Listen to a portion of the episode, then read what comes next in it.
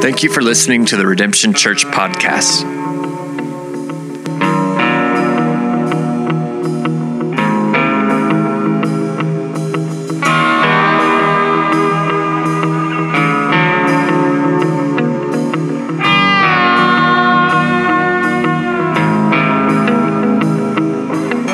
Information about Redemption Church, please visit redemptionokc.com. You can stay up to date on sermons by subscribing to our podcast on iTunes. Thanks again for listening.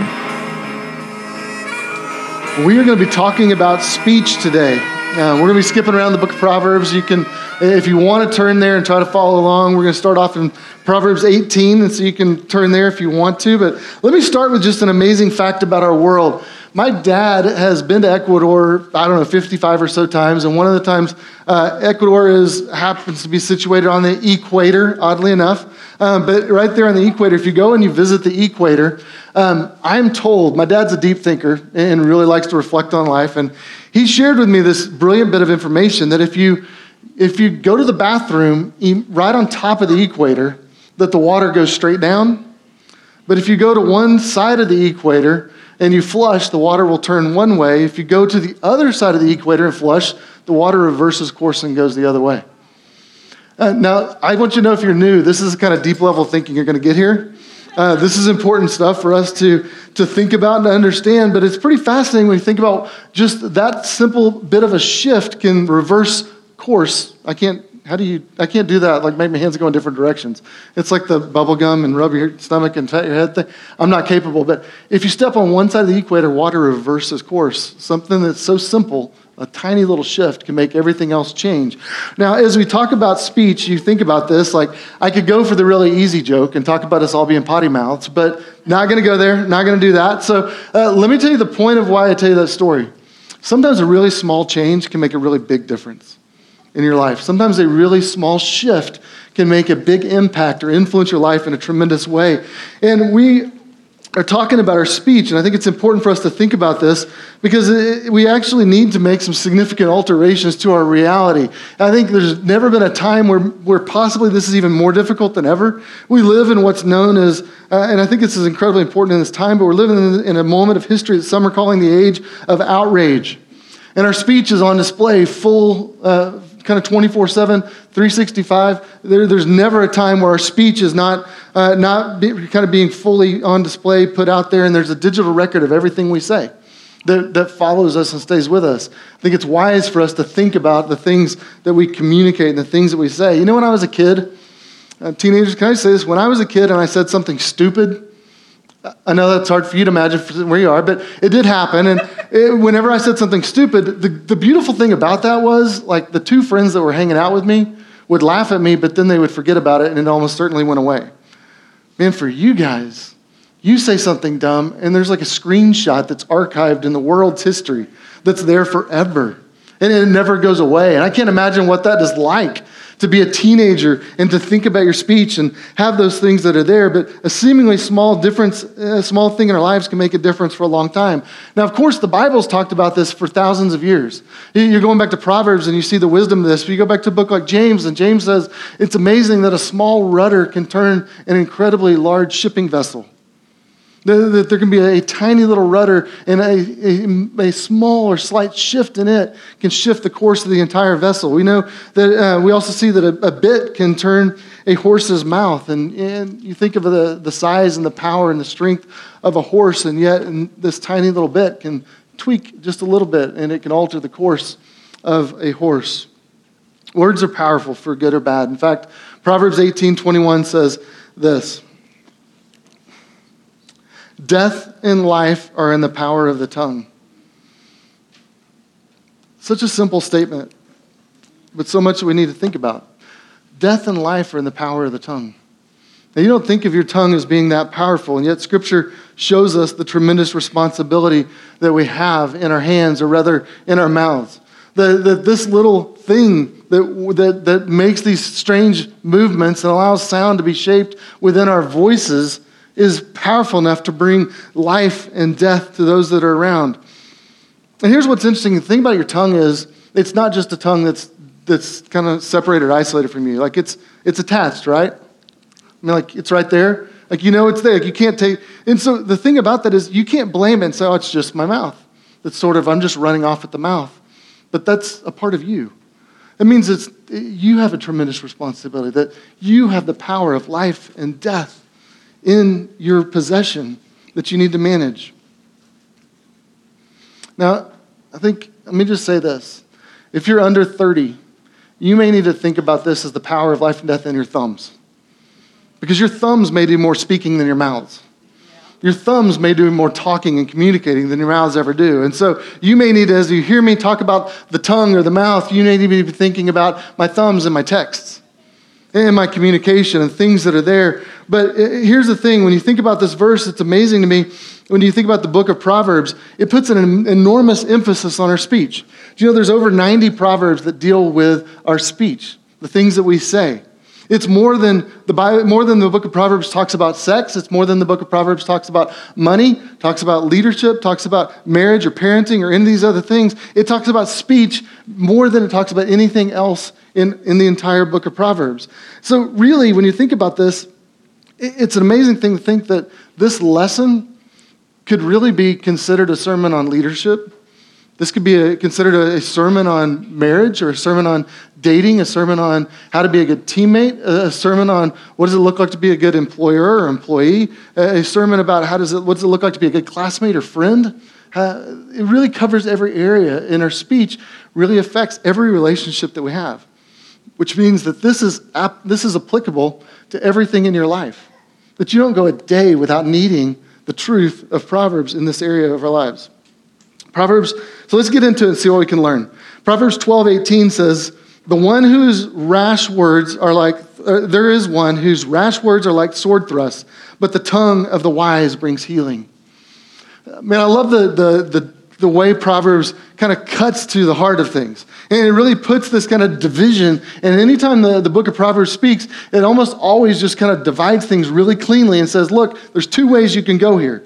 And it does that here in this verse when it just says, man, there's one whose rash words are like sword thrusts, but the wise brings healing. We can go either way. So let's start with the dangers of the tongue, and then we're going to come around to the, the good of, the, of, of what our mouths can do a little bit later. I mean, we can use words like daggers, can't we? Anyone know the old nursery rhyme? Sticks and stones. Kids, can you help me out here? Sticks and stones will break my bones, but words will never hurt me. Here's the problem it's not true. It's just not true. I mean, I mean, the scripture here just says it's, the words of a rash man can be like, like daggers that penetrate and wound us.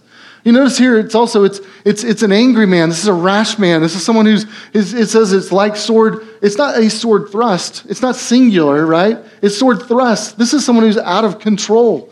I mean, they're flailing around with a sword, um, hacking away at someone, doing all kinds of damage. And it's interesting the verse calls them rash words. It means that they're not very well thought out. Uh, they're, you're really talking about words that are blurted out more than thought out, which is why Proverbs 12 or Proverbs 29 11 says, A fool gives full vent to his spirit, but a quiet man quietly hold, a wise man quietly holds it back. What does it mean to give full vent to your spirit. When some of your spirit is talking about man, whatever it is at your core that just wells up in you that you feel like, man, I got to get this out of me. And it says, and you just you just turn it loose. It's like you let the lion out of the cage. You've got this lion who's roaring, he's inside and he's growling and he's hungry and he's there, and you just throw the gate wide open and go, man, have at it. It just says that you take whatever that anger is inside of you, that rashness, that, that, that kind of brusqueness, and you just turn it loose on everyone around you and you give full vent to it. You know what's interesting for me is one of the lies that I think we buy into is that we think somehow we're obligated to let that stuff out. And, and we dress it up and put kind of nicer language on it. And so we say things like, like man, I, um, like, I just needed to get it out. Or when we're angry, we just say, well, I needed to blow off some steam. Or I just needed a vent and, and let it loose, cut loose a little bit, kind of let all that stuff out. And so we have these things in us that we feel like we need to justify. And what's even worse, sometimes we Christians, I mean, we spiritualize it. And we put, we, put a, we put a nice label on it and say, man, someone needed to say what needed to be said. I'm just being honest. And I'm, I'm saying what everyone else is thinking. I'm saying the thing that you needed to hear. And really, what you're doing is you're just giving full vent to the stuff that's raging on the inside of you, but you want to justify it in some way. The problem with that is that the Bible calls it sin or foolishness. See, there's a danger that the negative words, whether it be anger or gossip or slander or cut downs or whatever it is, that we just justify it by putting a label on it and saying, man, I needed to let it out. When reality was, it says we needed to quietly hold it back. Man, Ray Ortlund, this cut me. He said, As Americans, we have a right to free speech, but when we become Christians, we enter a new culture where we surrender that right. We stop blurting out whatever we feel. It's not that you don't have a right to free speech. That's not the point. But the point is that whenever you wear the label of Christian, that somehow everything in your life becomes underneath or uh, come, is surrendered to His leadership and His guidance and, and His direction. So no longer you just feel free to, to vent anything that's there, but a wise man quietly holds it back and says, you know what, I'm going to tame my tongue for the sake of the gospel. I'm going to tame my tongue for the glory of Jesus. I'm going to allow Him to be the Lord over my mouth and over my speech and over my words and over the things that I say. A wise man quietly holds back some of the stuff that's there. We don't just let it all run, run free and wild. It's interesting to me that one of the fruits of the Spirit is self control. In fact, I was thinking about this how many of the fruit of the, the fruit of the Spirit connect directly with this one topic of speech and anger. The, somehow we are to be those who are dignified by love, joy, peace, patience, kindness, gentleness, faithfulness, self control. Those are to be the things that typify our lives because the presence of the Spirit in our lives. It doesn't mean we never feel angry. It doesn't even mean we never demonstrate anger. What it does mean is that we're not raging out of control but that somehow in a self controlled, measured way where the Spirit of God is at work within us in a way that honors Jesus, we harness our emotions, we use them the way God would have us to use them rather than just giving vent, full vent to them. So let me give you another, another danger of the mouth that the, the Proverbs talk an awful lot about is gossip. Proverbs 18:8 says, "The words of a whisperer are like delicious morsels that go down to the inner parts of the body." It says gossip there's something delectable about gossip. There's something pleasurable about having a bit of information that you internalize and you become an insider to something. You get, you get a little bit of inside information. And what Proverbs says is somehow that's satisfying to us. There's something deeply satisfying about it. In some dark way, we like knowing that others aren't perfect. I think mostly it speaks to our, our insecurities. Mostly what it says is because we're insecure about who we are, we'd like to know that maybe they're not any better than I am, or maybe they struggle with all the things I do, or maybe they struggle worse than I do, so I can feel a little bit better about who I am. Or maybe it's not so much your insecurity, it's just your arrogance. You just think, man, I've got it, something on them. I've got a running list of how I have not failed in ways others have failed. And so there's a little bit of a desire to, man, if I keep tabs on everyone and I know what's going on, I know where their junk is, I know where their struggles are, I know where their, their tough spots are, then somehow I can feel a little bit better about myself. Which is why I think Proverbs warns us and says the words of a whisperer are like delicious morsels. Means a, a whisperer, someone who says, Hey, did you hear? Hey, did you know about hey, did you, did you read the thing about? And we kind of say it, and there's like, no, tell me a little more. Like, can I have just a little more? And so we get ourselves in an unhealthy place. An unhealthy person listening to gossip or tearing down another person seems may not seem like a very big deal. It's interesting. I, read one guy who was saying that he said, you know, I, have never he said adultery is considered a really big sin, and friends, it is, and it will destroy your marriage and it will destroy your life, but it, it rarely will destroy a whole church. But gossip can destroy an entire church and has by bucket loads. That is, people have talked and destroyed stuff, but somehow we take it and we don't think of it as a big sin. And yet, Proverbs 17 4 says, An evildoer listens to wicked lips, and a liar gives ear to a mischievous tongue. Friends, true, sincere, honest, heartfelt words bring community together, but, but gossip and slander tear a community apart. And, and they can destroy it very, very quickly. It's interesting. It takes two, uh, you know, it takes a, an entire community working together for there to be a real sense of, of warmth and love and togetherness. But it only takes two people to, to break a community down. It takes one person to give, give a voice to negative speech and one to give an ear to negative speech and receive it. But oftentimes, what, what I realize is we don't think of listening as, as a negative thing. We think of listening as kind of a passive thing. It's just like, well, I didn't know what to do. I just was listening. I didn't really say anything. I, I just was listening to what it is they said. And yet, it's fascinating me. It says, an evildoer listens to wicked lips. An evildoer, it says it's not passive. To give ear to gossip, to give ear to a mischievous tongue is actually an activity. We're actually accomplices. It means that listening is also guilty. If you've been around, not just churches, but if you've been around a workplace, if you've been around a team, if you've been around um, different, uh, different scenarios and just any relationships you've got, one of the things you realize is there's in any organization or any relationship or any group or any team, and there, it's really easy for someone to become the kind of this gravitational pull that attracts all the negative talk that because they happen to listen to it, people just kind of find their way over and find their way whis- uh, whispering things into their ear, but they don't shut it down. And that really becomes a, a difficult thing that breaks up a community. Friends, don't, don't be the rallying point for complainers. Don't be the one who gives ear to those things, but be the one who shuts it down and says, hey, let's go have a conversation with the actual person. We want to watch out for what, uh, what we sometimes call unholy trinities. And I'm all for the Trinity God the Father, God the Son, God the Holy Spirit. We're for that, but there's unholy trinities, which is you, the person you have a problem with, and a third party that you bring in and invite into that. That's an unholy trinity, and we want to eradicate those and continue to go straight to the person with whom we have a, a difficulty. And don't you want our church to be a place where we don't have to look over our shoulders? Don't you want your family to be a place? Don't you want your workplace to be a place where you're free and relaxed and can just live? You're not having to dance. You're not having to justify. You're not having to explain away. You're not having to, to navigate those worlds, but there's just a freedom. And Proverbs is inviting us to be that kind of a place and wants us to do that kind of thing. It's, it's amazing. Uh, one commentator, as I read this week, said, you know, after Jesus died for us and he bought our salvation, he rose again and, and kind of demonstrated his power over sin and over death, he, his, his basic greeting for his disciples, and you see it three times in the book of John, is he goes to them and he says, Peace be with you. Peace to you. That peace is sacred. That peace is blood bought. That peace was purchased by Jesus for us. No one has a right to disturb that peace.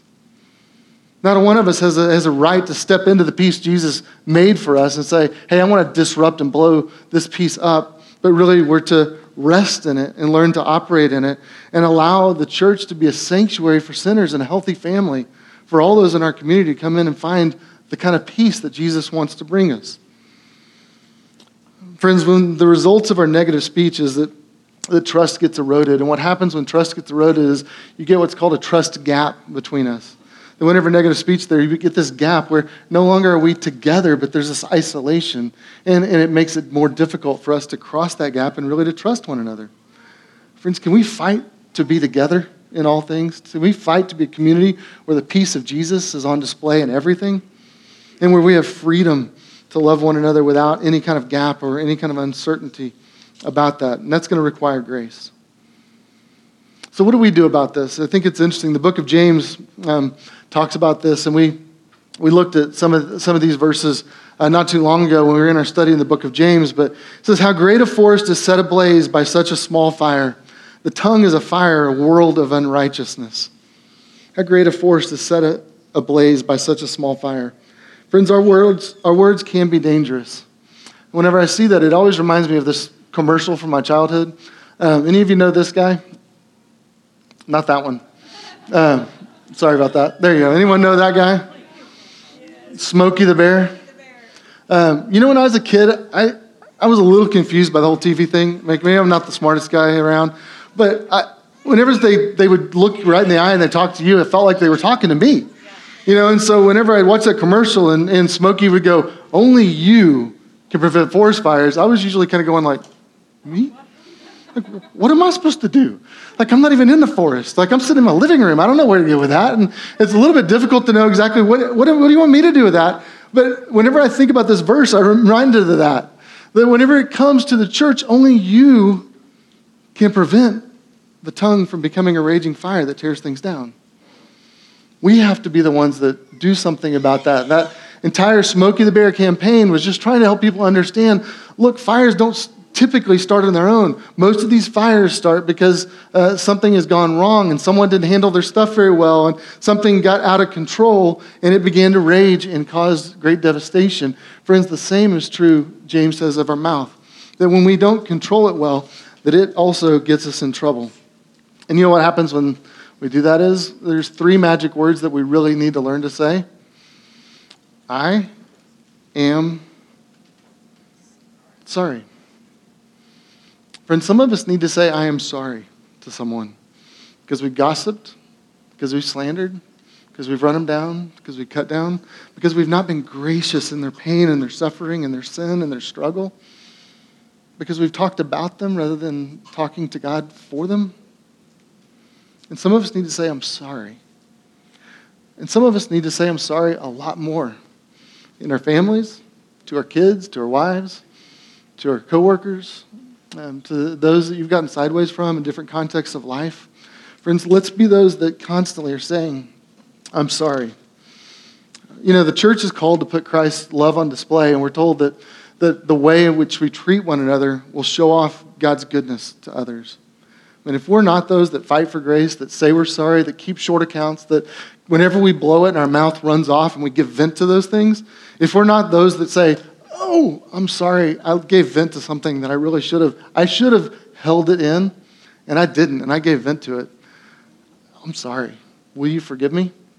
And we go and repent before the Lord, we repent before our, our friends, and we restore that relationship. And in this culture, in this day and age, in this world, tell me that's not going to be a countercultural thing of beauty. People are not going to look at and go, what is going on over there that they can work through that stuff? That they can experience grace and forgiveness and, and, love, the love of Christ. I want to know more about that Jesus. So, friends, let's be those that constantly run to grace. So, um, some heavy stuff there. Let's look at the other side. What does it look like for us to, uh, because there's some good stuff in Proverbs that's funny uh, at times, but also some stuff that's really helpful. Um, once you've said, I'm sorry, once you've said, okay, I want to go the right way, um, how do we kind of turn the corner on there? Part of it is is we need to understand that we really have uh, that we, we can be smart in the way in which we talk to others. Uh, proverbs 27 14 one of my funny one of the funny verses that makes me laugh in proverbs. Whoever blesses his neighbor with a loud voice rising early in the morning will be counted as cursing. Um, that is the favorite verse of introverts everywhere like we all are like, yes, I've been saying that. You know, it's like that is such a biblical idea. Would you guys shut up? It's too early. I don't want to hear it. It's, uh, everything you say sounds like a curse in my ears right now. Uh, you ever wish people came with volume control?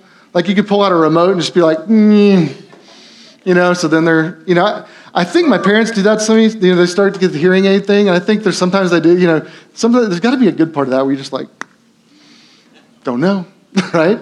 Like you can just unplug it and like, I don't know what you said, but I'm, I'm happy. So that's all good.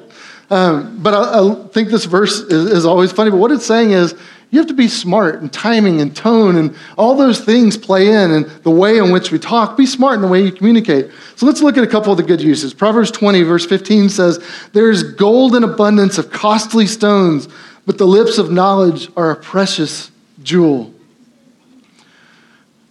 You know the feeling when you're listening intensely to someone who's dropping pearls of wisdom and you just think, man, I want, I want to make sure I don't miss anything they're saying? If you're wondering if it's inappropriate to like pull out a notebook and take notes wherever you are because you just don't want to miss whatever they're saying, because you want to record it, because you just know, man, this guy has some wisdom or this gal has just got some wisdom about life that I just don't want to miss out on. It says it's, it's like a, that God looks at wisdom and wise words like a precious jewel that are, that are a treasure for us. And one research um, study said that the average American speaks about 700 times per day. Now, I don't know how they measured that. If they measured like full length speeches, or, or you know, like if, if every teenage boy's grunt counts as speech? You know, like, I don't know exactly where they got that, but you think of 700 times a day. What would it, what would it do for us if we began to think, man, I've got 700 opportunities to invest in something that's of a great, that, that God sees as a great treasure? that I, that I can kick these things out. You think of all these little games that you play on, on your phones or something else, and you get these coins, and you're like, ding, ding, ding, ding, ding, ding. What if you had 700 coins you could drop every single day and say, I'm going to make an investment in something good. I'm going to speak truth. I'm going to speak beauty. I'm going to speak goodness. I'm going to speak grace. I'm going to speak love. And you just thought every single day, I got 700 chances to drop something beautiful in the world. Would it change, would change the way you think about the words that you speak? and you began to think about them. I think that's what God and what the book of Proverbs is trying to get us to understand is what if we looked at each act of speech as, a, as an investment? That we were putting chips in the bank every time we did that. Because it's interesting to me that God sees the things that we say whenever we, whenever we give wisdom, God sees those as rare and precious jewels. Proverbs 16, 23, 24 says, The heart of the wise makes his speech judicious and adds persuasiveness to his lips. Gracious words are like a honeycomb, sweetness to the soul, and health to the body. Friends, we're gracious to others because God was gracious to us.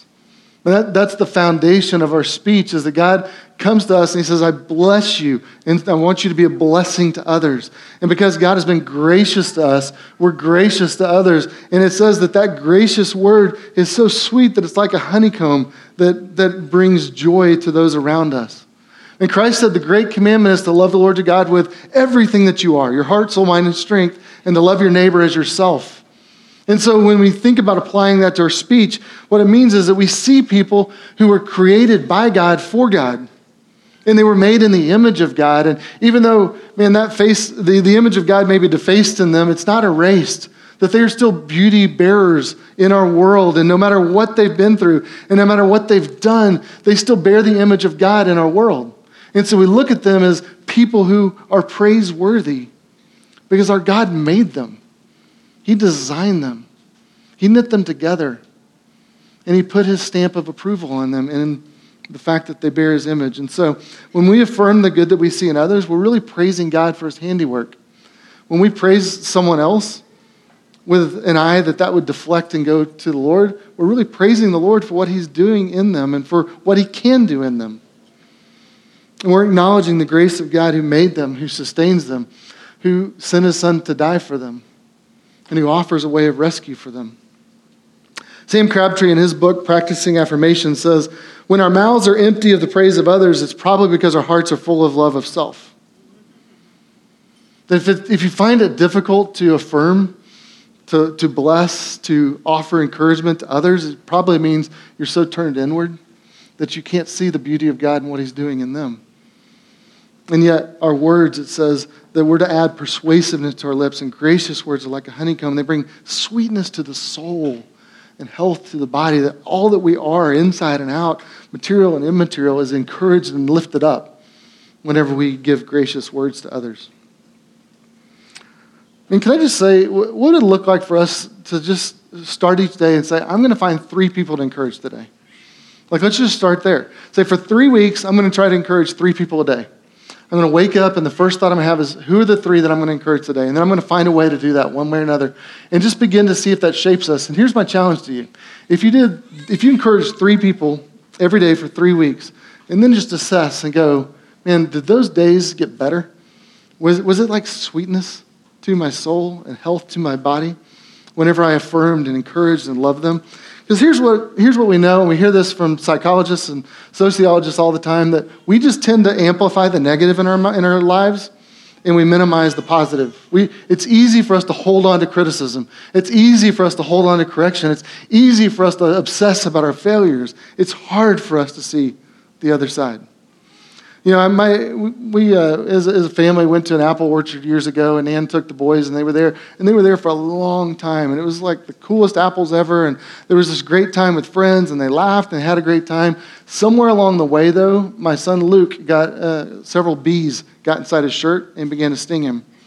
And to this day, if you ask Luke, you say, "Hey, do you remember the apple orchard?" And he was like, "Where I got stung by bees." That's all he remembers about.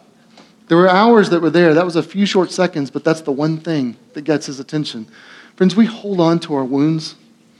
They're the things that, that we amplify in our minds. They're the things that sting us, that stay with us, that hurt us. Those, those daggers that we've endured. But it's really hard for us to sometimes move past those and see all the other things.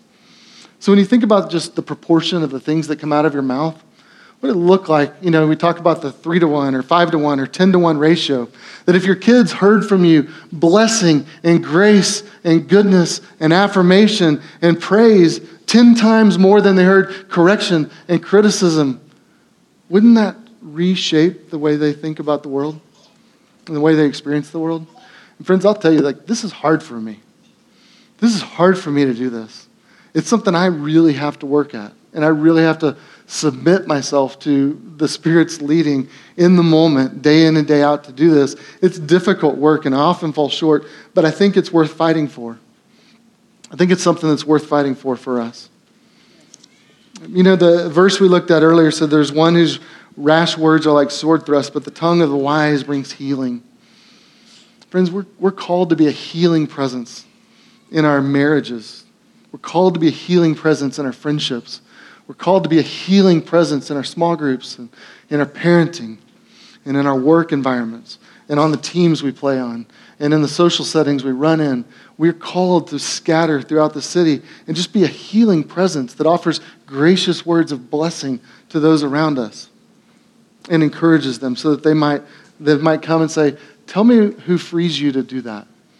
So, well, let me tell you about the God who saved me and point them to Him. But you know, sometimes we, we struggle to do this too. Here's, here's what I know. It's funny. It's like I can look out at some of you and I know, I know the stories going on in your lives right now. And as I preach, I just look and I say, man, it, you're doing all you can to get through today, much less to wake up and go, how do I spew encouragement on everyone else? Like I'm just surviving here. There are times when you need to ask for help, when you need someone else to come and give you words, and that's, that too is what the church is supposed to be.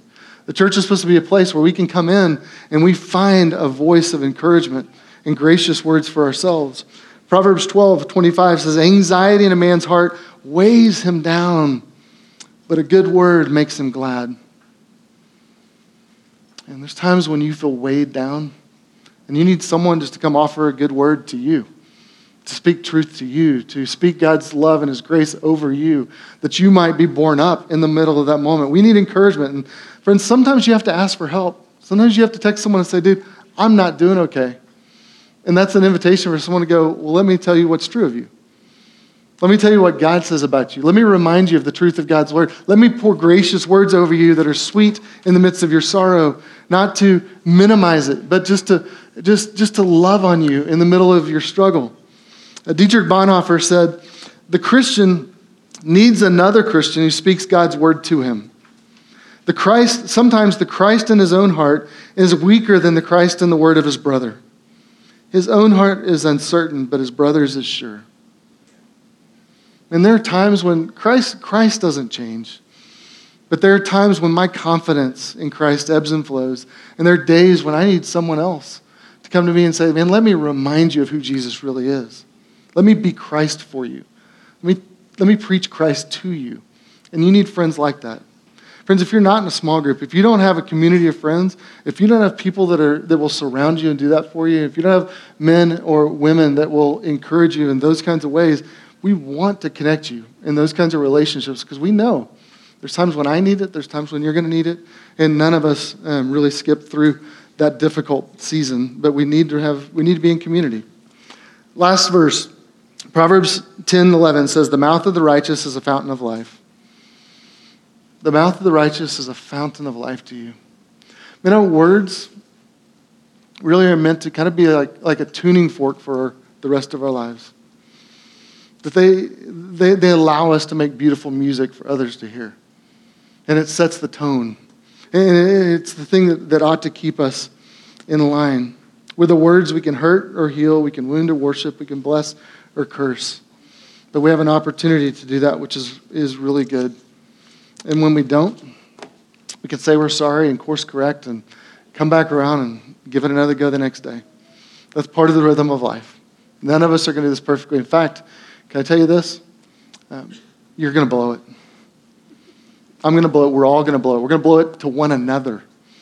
And it sounds impossible right now because we're singing great songs and we love each other and everything sounds great, but we're going to blow it. And you're going to go home, and some of you are going to blow it before you get home. You're going to blow it getting your kid into the car. And you're going to have to say, I'm sorry before lunch. Do you know there's only been one person who never spoke, misspoke in all of human history? His name is Jesus. And because he spoke so perfectly, honestly, we felt intimidated by him. We felt threatened by him. We felt exposed by him. We, we felt, we, we felt kind of undone by him because his speech was always on cue. He lacked our hard heartedness, he lacked our jadedness, he lacked our desire to get the inside scoop on someone. He lacked all of what is wrong with us, and he demonstrated all that is good in God. And because of that, we killed him. And he, and he let us kill him. And you know why? Because he wanted to have a relationship with us, he wanted to speak blessing to us. So, you know what we need more than anything else to, to kind of gird up our hearts and allow us to do this well? We need to hear the voice of the voice of our Lord. We need to hear the voice of the words which He has spoken and the truth that's there. And as we hear His speech, it will change our hearts and then, therefore, change our speech and what comes out of us. So let me just remind you as we, as we come to the end here this morning of some of the things that God has said about us. God made us in Genesis, He created humanity. And He says, He created this world and He said, It is good. It is good. It is good. It is good. It is good. And He got to us and He said, It is very good. Scripture says that before you were born, that He knit you together in your mother's womb, that you are fearfully and wonderfully made that there's nothing that he that, that, that, that is in your life that he didn't create you to be. It says your sins are forgiven. Go and sin no more. It says come you who are weary and i will give you rest. He says to you peace be with you? I have come that you might have joy that you might have my joy and that your joy might be full. Would you just let these words penetrate your heart you just let them wash over you as you think about the truth of God for you? He says to uh, those of us who are prodigals, Welcome home, my son. Let's celebrate, for my son who was lost has now been found. Welcome home, my daughter. He says, I call you friends. He says, I'm coming very soon. Let the one who is thirsty come. Let the one who desires take the water of life without price, because he purchased it for us says, I am making all things new. One day he'll say, Well done, good and faithful servant. God speaks truth to us, and we need to hear his speech. We need to experience the blessing, the grace, the goodness of it. And then we need to reflect that down to others. Let me pray for us. Father, thank you for your word. Thank you for your words of truth to us. Thank you for your grace that's so evident in them. Father, might they resonate deep within us. Father, would you make us people whose speech is marked by grace, by goodness, by righteousness, by kindness, by mercy, by compassion, Father, by self control. We might honor you in everything that comes out of our mouths, through our thumbs, and um, even the looks on our face. Father, would they honor you? As we communicate love to one another and to our world. Father, we pray it in Christ's name. Amen.